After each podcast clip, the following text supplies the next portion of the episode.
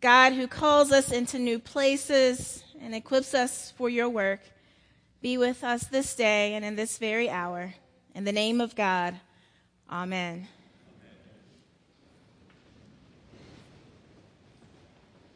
I have some friends right here in the front pew. It's fun. well, dear friends, on Wednesday we did a marvelous thing. We renewed our commitment to ministry with each other and with our new rector. Now, granted, it took two bishops, two wardens, and two choirs to get it done, but we did it. We as a parish now have properly installed our rector, and we have a renewed commitment to sharing and ministry together with Simon. So hopefully, now that we know that he's really in this with us, maybe we all can breathe a little easier, settle in for this ride, and hopefully even pick up some new passengers along the way. This morning, I want to begin with a story. When I was in college, I sang in a gospel choir. Now, I wasn't a soloist, but I could clap on beat and hold a tune, kind of the basic requirements of singing in a gospel choir. And so, my first year in that choir, our concerts were absolutely amazing. The harmonies that we created, the key changes that we were able to make mid song, they were just beautiful. My second year, though, a new woman joined the choir. Uh, for anonymity's sake, let's just call her Sue. Uh, Sue Young, she needs to be anonymous. Uh, Sue, Sue Young, uh, she was an exchange student from Korea and a very recent convert to Christianity. I must say that her love for Jesus was so incredibly deep and sincere. When she found Christ, she fell in love with Christ. And it was that deep love of Jesus that drew Sue Young to our gospel choir.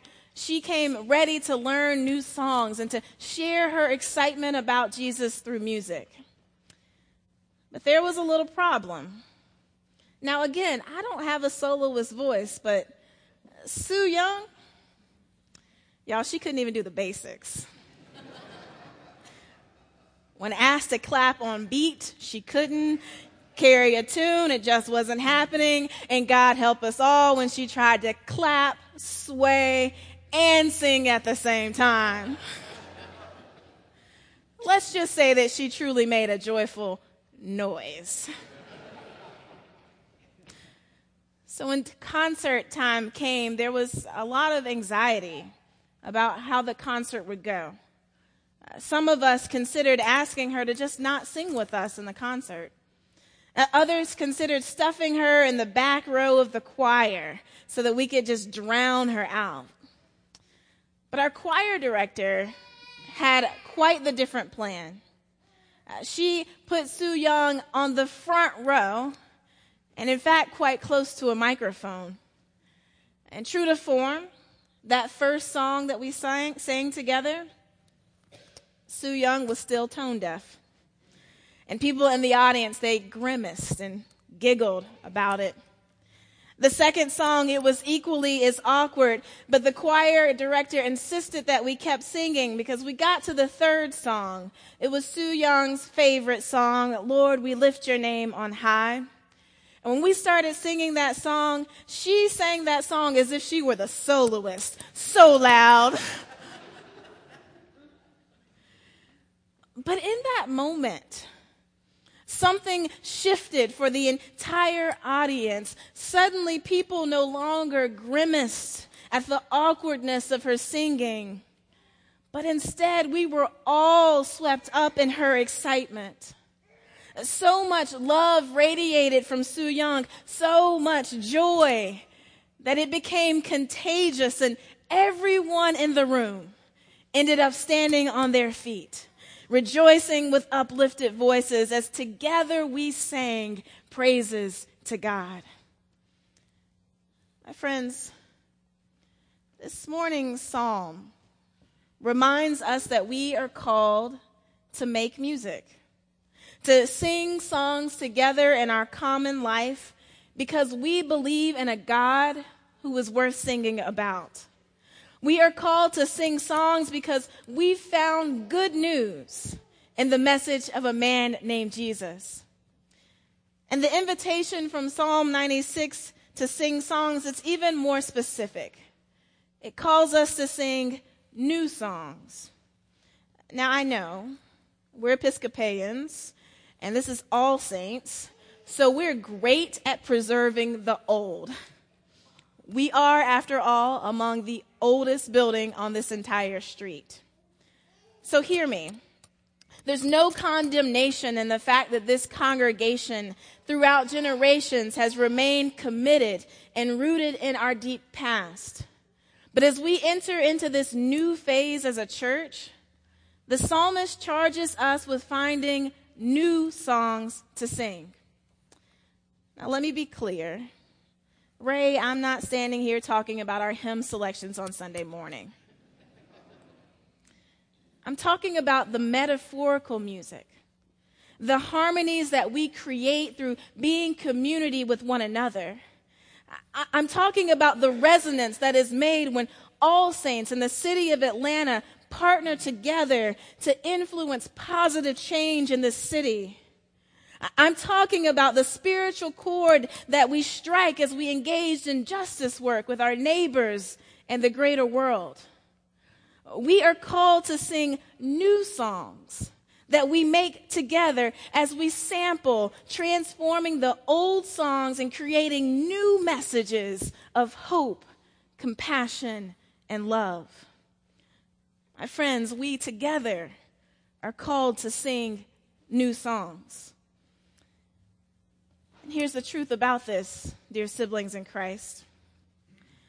Just as my story illustrates, at times things will feel a bit awkward. Someone will be off key. Indeed, I may be off key. Our singing together will at times be difficult because we all bring our own sensibilities about rhythm and tune, and each member has different ideas about what to do with the people who just can't quite get on beat and don't quite fit in. But in those moments, my friends, in those hard and awkward moments, we are called to just keep singing. To keep singing new songs to God because we believe that God is great.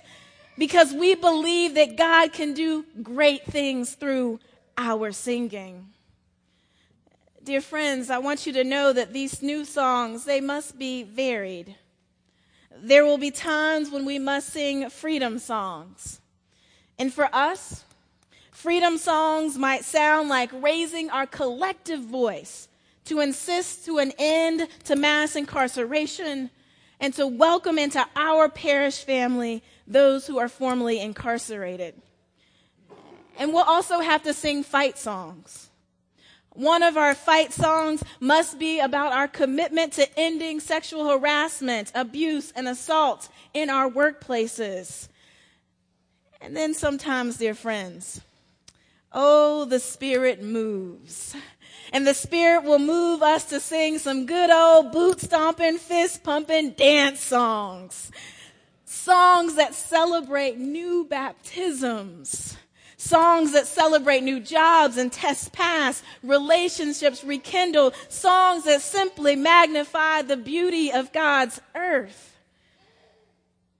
There will also be times when dirges are needed as we grieve and mourn, times when only the blues can express our great need for God's protection and strength.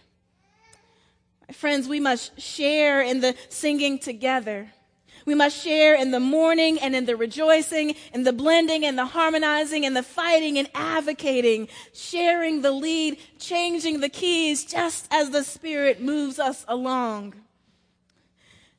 And in our sharing with each other, in all our creating of new songs, dear friends, know that this work must be done with love. You see, Sue Young taught me this lesson so incredibly well.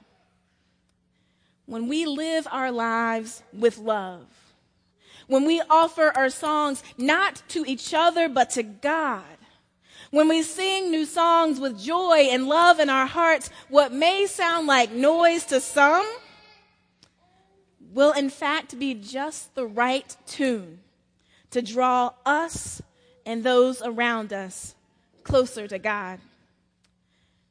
So, dear friends, as we continue in this new phase of life together at All Saints, may our songs and may our actions always be filled with the love of Christ. Amen.